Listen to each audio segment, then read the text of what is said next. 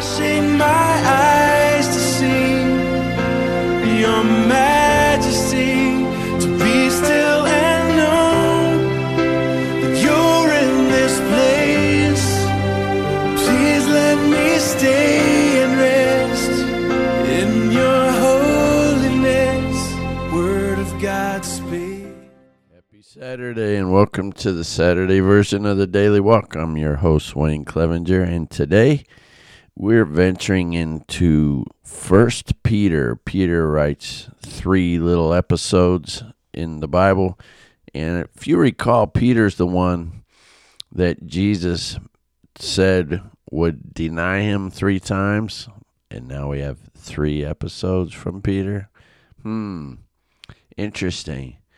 And then Peter is also the one that Jesus met with after he resurrected on the Sea of Galilee shores and said three times for him to feed my sheep, take care of my lambs, take care of my sheep. So it's interesting how all this comes to be, but really what it is is it's Peter coming through this school of hard knocks, right? So he is writing to us, trying to encourage us because he's learned many things the hard way. He's endured, and he wants us, in my opinion, this is not from some commentary, he is wanting us to learn and be encouraged because he's had to learn some things the hard way. You know, when Jesus said, You're going to deny me, he's like, Oh, no, I'm not going to die. I, I would go to the cross and die with you. And sure enough, when the stuff hits the fan, he denies him. And, you know, on that third denial, when the rooster crows, he runs away weeping bitterly, the, the word tells us. So, you know, in my efforts of teaching when I was on the streets as a paramedic, I was the lead field instructor. And so that was my idea too was hey, there's certain things that I had to learn the hard way and I want to help new paramedics learn this stuff, learn the tricks I know, learn the the methods I know that are really helpful so they don't have to learn it the hard way. So this really is what Peter is trying to tell us. So he starts off with some really good words of encouragement.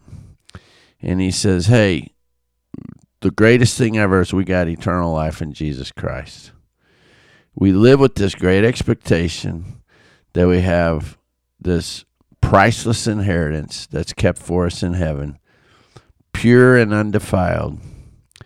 That's beyond the reach of change or decay. And it's through your faith that God is protecting you by his power until you receive this salvation, which is ready to re- be revealed on the last day for all to see. Now, you get salvation when you accept Jesus through grace by faith. So it's by faith that you have this, right? We're living in it because we're trusting and abiding in his great love. But this whole salvation that we're living in becomes sight. That's the key word in this. For the salvation we're living in becomes sight on that last day when it's revealed when we get to heaven. What are we revealing? We get to see Jesus. We get to see heaven. We get to see this inheritance we're going to get. So his encouragement for us is these trials that we have when we get many trials as we live in the world but we're not of the world as followers of Christ will help us show that our faith is genuine. It's truly testing us just as fire tests and purifies gold even though our faith is more precious than mere gold, Peter says. So when your faith remains strong through many trials, it will bring you much praise and glory and honor on the day when Jesus is revealed to the whole world.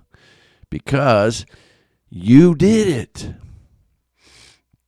You know, my girls in my basketball team the other night, they went through many trials through the course of a whole game, playing someone that was similar to them.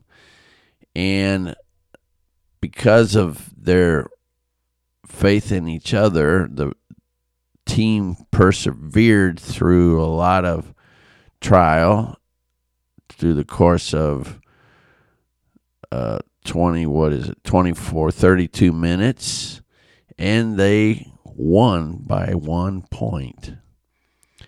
So there'll be times, you know, when we go through persecution and it's going to seem like we're barely making it, but when we make it and the final countdown is over, we're going to see Christ and the glory will be revealed.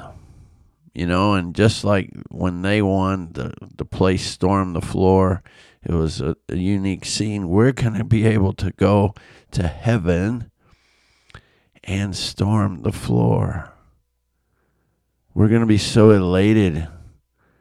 You know, and it reminds me of a MercyMe song, you know, where he says, I can only imagine. Will I stand before you, Jesus, or will I fall to my knees? You know, what are we going to do? Are we going to be in, so in awe that we're just going to stand there? Are we going to be dancing and, and woohooing because we're in his presence? Or, you know, because there's going to be jubilation there. And, and so Peter gives us credit because you remember, Peter was a disciple that walked with Jesus and made his many mistakes, even though Jesus was right there in his presence, right? And so Peter gives us credit in First Peter 1 8. He says, You love him even though you've never seen him. And though you do not see him now, you trust him.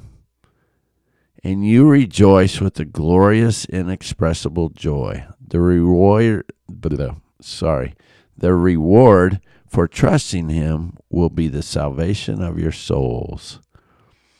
Man, that's huge you got to think about that. Here's a guy writing that is giving you kudos, giving us kudos because we love the Lord our God with all our heart, soul, mind, and strength. And here's a guy that walked with Jesus, swore he would never betray Jesus, and then when push came to shove, he walked away only to be forgiven and then become one of the greatest apostles out there. One of. So he's writing to us and saying, hey, look, it doesn't matter where you've been. If you just give your heart to Jesus, this stuff can be for you, and you can be elated and be one of those chosen as well. Because God chooses you, He sees something in you. So he says you must live as God's obedient children. Don't slip back into your old ways of living to satisfy your own desires. You didn't know any better then, but now you must be holy in everything you do, just as God who chose you is holy. For the scriptures say, You must be holy because I am holy. See, he's remembering. When the push came to shove, he went back to his old ways, right? So he's encouraging us don't do that. You were cleansed from your sins when you obeyed the truth, so now you must show sincere love to each other as brothers and sisters. Love each other deeply with your all your heart. Man, that's huge. So he's saying, man, don't don't get separated and divided over petty things that don't matter. Don't demand your own way. Remember First Corinthians 13? You know, I needed to show some people that the other day. So he says, get rid of all evil behavior. Don't be done with deceit, hypocrisy, jealousy, and all unkind speech. We got to be like new babies, p- craving pure spiritual milk all the time, so we can be perpetually filled with the Holy Spirit and let that come into us all the time because we are God's living stones. God is building us into his spiritual temple. We are his holy priests. Can you imagine that? And through the meditation of Jesus Christ, we offer spiritual sacrifices that please him. So, what are our spiritual sacrifices? That's the things we offer every day and say, I'm not going to do that. I'm not going to do that. I'm not going to do that. We sacrifice our old way of life to Him every day because we know that He's the cornerstone, and in Him, in cornerstone, Christ alone, we stand firm because, you know, He is the stone the builders rejected and he's the stone that many people will stumble over. They they stumble because they don't they don't obey God's word, and they meet the fate that was planned for them. So here's the thing: if we obey Him, and I, you know, I looked that word up, and I, I'm like, man, obey so hard. It's a lot of people take that as hard because they're so self driven you know people look at obeying and I'm not obeying that. You know, it's like when vaccines came out or mask mandates came out and people were recommended, you know, this could save your life. Well, you're telling me to get it. I'm not getting it. so they wouldn't get it. But yet they'll go get antibiotics for strep throat or something, you know. They're telling you to take antibiotics. And I'm not saying you got to do either or. I'm just making a point. But here's the thing the Bible's full of obey, right? And I'm thinking, well, the Lord's saying, obey me. So there's those people that are so self driven because oh, I'm not letting anybody tell me what to do. So where are we in that spiritual walk then? Because the Lord tells us what to do all the time, and obey is in the Bible all the time. And so I looked up that word obey, and it's really meaning, if we look it up and study it back far enough, to follow, to go along with. And so a lot of times when I see obey and I think that and I think all these headstrong people that, that well, I'm not letting anybody tell me what to do. I think of that and I'm like, so if we had to make it easier for those people to try and get them to understand, God really just wants them to go along with and to follow Him. Now, that in itself is still a lot for people. But if we had to make it user friendly, that's what he's saying. Really saying, Come with me, you know? So, because you're temporary residents, Peter says, and foreigners of this world, we're not going to be here forever. Everybody's got an eternity.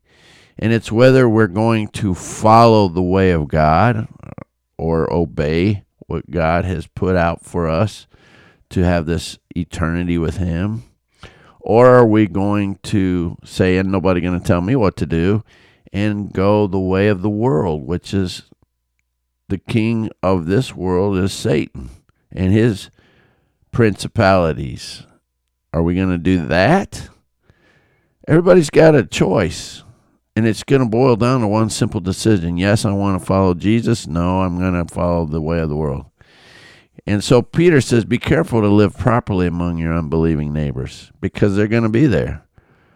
Then, even if they accuse you of doing wrong, they will see your honorable behavior and they'll give honor to God when He judges the world. See, it's coming down to that. Did you or did you not? So, for the Lord's sake, I love this because Peter writes about this, Paul writes about this. For the Lord's sake, submit to all human authority, whether the king as head of state or the officials he has appointed, because the king has been sent there for a purpose. He's been appointed by God Himself. And he's there to punish those who do wrong and to honor those who do right. Now, the king, they had kings in their days. We have presidents and prime ministers in our days. And a lot of times we get so caught up in who's where. Here's what I want to remind us of. In the days of Moses, even Pharaoh was put in his place of position by God. But even Pharaoh, they had to honor. And Moses had to go before Pharaoh by God's hand and talk to him about letting the people leave Egypt. And even as Moses went to talk to Pharaoh, you could see where, and God hardened Pharaoh's heart. Now, people look at that and say, "Now, why, why did God harden Pharaoh's heart?" Here's what that really is talking about.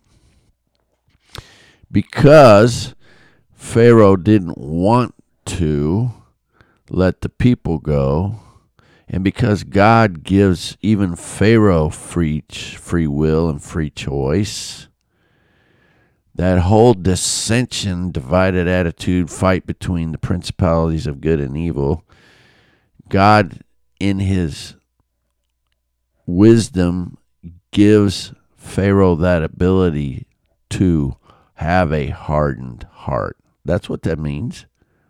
He gives him the ability to have a hardened heart. God didn't stop it, He gave him the ability because he has free will like anyone else. And so his heart is hardened. So if we got a authority figures in our world today that are doing things that we don't like, first of all, God allowed them to be there. And second of all, maybe they're there for a purpose because God has a bigger plan that we don't see, just like He had with Pharaoh and Moses. Because if we recall, Moses wins that whole thing. Moses gets the people out. Moses gets them out and goes across the Red Sea on dry ground. But then Pharaoh's people, they get swallowed up and drowned.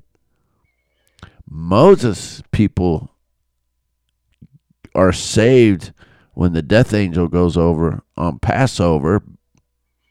But even Pharaoh loses his son to the death angel. So, see, God puts people in place for reasons, and we just got to trust God. For God called you to do good, even if it means suffering, just as Christ suffered. He, he didn't retaliate when he was insulted, nor threaten revenge when he suffered. He left his case in the hands of God. This is what Peter's writing here. Who always judges fairly. Christ personally carried our sins in his body on the cross so that we can be dead to sin and live for what is right.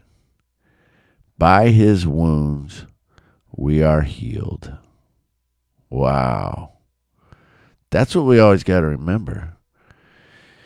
And I always think about that when I see people just rebel rousing. And I mean, I even heard a pastor say, well, what if I'm, I don't mean to be a rebel, but what if I'm a, a put in jail because I'm going to protest? And I'm thinking, where is the love of Christ in that. you know, because when Jesus was standing before Pilate, the only thing he said was, The only power you have is that which is given you from heaven. And man, that gets Pilate thinking, right? He didn't call 10,000 angels to destroy the world and set himself free. He took it. And he took those sins, he took those things, he took all the things that we could ever, ever, ever, ever suffer to the cross. And so Peter's reminding us of that. So he gets into chapter 3 and he talks about submissive relationships. You know, wives, respect the authority of your husband. And, you know, people look at that and try to make that bigger. But, you know, husbands, if we study love languages, husbands like to feel that. And that's what he's saying. Help them feel good about themselves. All right. But then he says to the husbands, and here's what really, to me, this is huge because I've always been an advocate for females in the workplace and women's sports because my daughters played.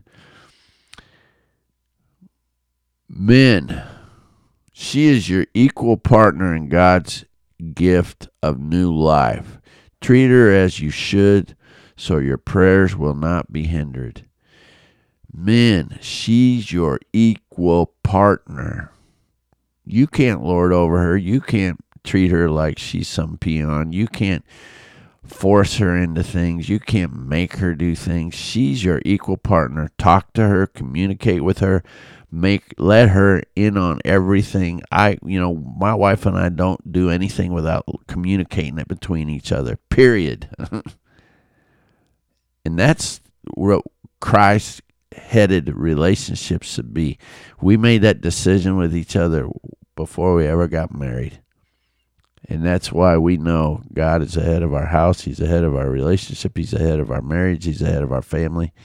And and we stick to that. And we even, you know, remind each other that every so often, even today, 27 years later, hey, remember God first, us second. And, you know, because we get, we don't really get in squabbles, but we get into times where life gets difficult with our jobs and the things that are going on. And we just remind ourselves that, hey, as long as God's first, everything will be okay. And so that's what Peter is telling us. Men, do not make yourselves greater than you think you should be. You know, and my wife has always been super, super, super good to us. She is everything for us. So if there's any inequality, she would be superior and I would be inferior. But we work together and we know that it takes both of us to make this work. So, men, make sure you realize she's your equal partner in God's gift of this new life. Christians, this is for Christians, Paul Peter's writing about. All of you should be of one mind. Ooh. That's that should be like written boldly and printed on every piece of Christian memorabilia and plastered on the walls of every church in America. You should all be of one mind, sympathize with each other, love each other as brothers and sisters, and be tenderhearted and keep a humble attitude. Wow. Don't repay evil for evil. Don't retaliate with insults when people insult you. Instead, pay them back with a blessing. See, sometimes people will have a day and we don't realize they're having a day. So things get a little stinky. But sometimes, you know, Paul wrote, Be forgiving just as Christ was forgiving of you. Turn away, Peter writes, Turn away from evil and do good. Search for peace and work to maintain it. Because the Lord turns his face against those who do evil. If someone's having a day, you, we just got to figure there's something more to it than we understand. So we search for peace and work to maintain it. Give them the benefit of the doubt. And he says, if someone asks about your hope as a believer, always be ready to explain it. Do this in a gentle and respectful way. See, sometimes we get on a soapbox when we're trying to explain our faith and we get so wound up in it that it comes out almost angry because we have it and you don't and you need Jesus, you know? And that turns people away, man. They don't they don't they don't want to hear that. They don't want condemnation, they want love and acceptance. and so we got to be careful on how we present too. And you know, I had to repent of that just the other day, and someone who is not a believer like I am just doesn't understand that. And I said, There's a right way and a wrong way, and I didn't do it exactly the right way. And the Lord checked me, and I said, And I hear the Lord. And he said, Yeah, but you have the you have the Lord gave us emotions and you're entitled. I said, There's no entitlement here.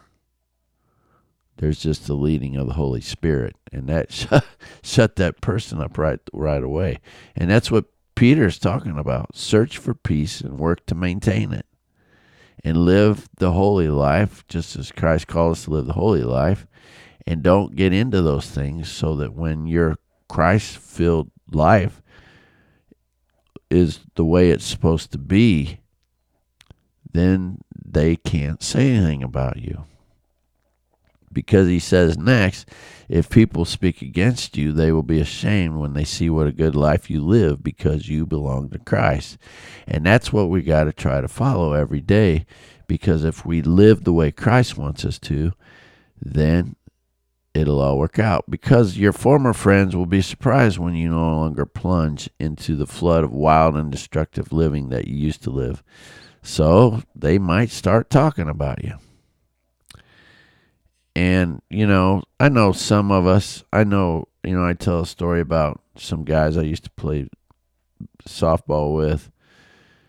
And we played super competitive and we played all the time. And, you know, myself and, you know, I become a pastor. My other friend, he's a professor of theology super wise, super super strong Christian, and and the other guy that we worked with, he he's in radio and he's still in radio, and I you know I meet him.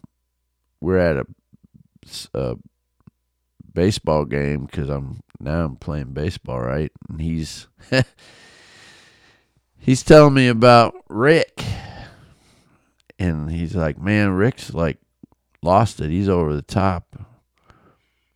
he's really out there. And really, Rick is like super strong believer in Jesus, and he's doing great things. Wrote a lot of good articles, and I mean, he's just going on. And him and Rick used to work in radio together, and uh, Rick's classmate of mine, and super good. And I'm letting him talk. He does no idea what I do. And so we're standing in the crowd behind the bleachers waiting for our turn to play. We're on different teams. And so he's like doing all this. And then he says, Hey, so what do you do now? And I said, Oh, I'm a pastor. And he got embarrassed. And he's like, Oh, really? And I said, Yeah, I am. And he said, uh, okay, hey, well, I got to go. And you could tell that everything he just said about my friend Rick just came to a heap right there. And he was embarrassed beyond words and didn't know what to say. So he just left all of a sudden because it wasn't ready. It wasn't our time to play. So he just kind of went to the other side. So I learned a lesson from one of my fellow pastor friends because I learned that, you know, the whole time before Jesus and me got together, I said a lot of bad things too. And my pastor friend never corrected me. He just let me go off. And then uh, when I found out he was a pastor, I was like, dude, you knew I was wallowing like that. And you never said anything about what you did or what, because I didn't know he was a pastor. I just thought he was a coworker in the ambulance. He worked with us part time. And he said, No, I knew Jesus would correct you one day. I knew Jesus would get a hold of you. And I said, That's so cool. I want to learn from that, you know? And because he didn't condemn me, he didn't come after me. He just let God do that. Now that's why I say if mum's the word, the spirit's heard and the work gets done. And that's exactly what he lived. And that's how I was living with this guy. Because I was like, you know, I'm not gonna say nothing because Holy Spirit's gonna convict him as soon as he figures out things. And when I, I said I was a pastor, man, it's like the, the Holy Spirit was like, whoa, see what you did? And so he went to the side. So Paul, Peter, sorry, Peter says the important thing of all is to continue to show deep love for each other because love covers a multitude of sins. We got to be loving. God has given each of us a gift and a spiritual gift. So, whatever that is, you got to share it. You can't take it and set it in a closet and leave it there and never use it. So, if your spiritual gift is speaking, then be a speaker. If your spiritual gift is helping others, then do it. If your spiritual gift is is uh, building things for people that can't afford it, then do that. If your spiritual gift is giving hugs as a greeter, then give those hugs as a greeter. If your spiritual gift is helping people go find a seat when they come into the church and welcoming them, that's a true story. There's a, a lady that didn't know what her gift was, but she made people feel welcome. She was the greatest welcoming person the church ever knew. And so the pastor pointed out to her, hey, look at this gift you have. You make people feel welcome. That's what God wants to do through you. So she became that and was the greatest asset in their church in helping people feel welcome when they came in. Use it. That's a, a, a thing that most churches need really big is someone that will help people feel welcome. And then Peter says, if you're insulted because you bear the name of Christ, you'll be blessed. because that's what he does. There's no shame to suffer for being a Christian. Praise God for the privilege of just being called by his name. Trust your lives to the God who created you, for he will never fail you. And so he closes out his book and I, you know, I like to say Book of Hard Knocks because it's Peter, and, but it's just the first one. We got two more we're going to get to, and he says, "Watch over, care for the flock." Remember, Jesus said, "Watch over my sheep," right? So Peter's saying, "Hey, watch over your flock." If you're a, a leader in the church, watch over it willingly, not grudgingly not for what you'll get, but because you're eager to serve God. And, you know, I got myself and my super good associate, Andy. We watch over the flock as best we can, and it's definitely not for what we get because neither one of us are getting paid. And it's so awesome because he does a great work people we love our people and our people love us back. We we know that, we feel that. And he warns us, don't lord, lord over them.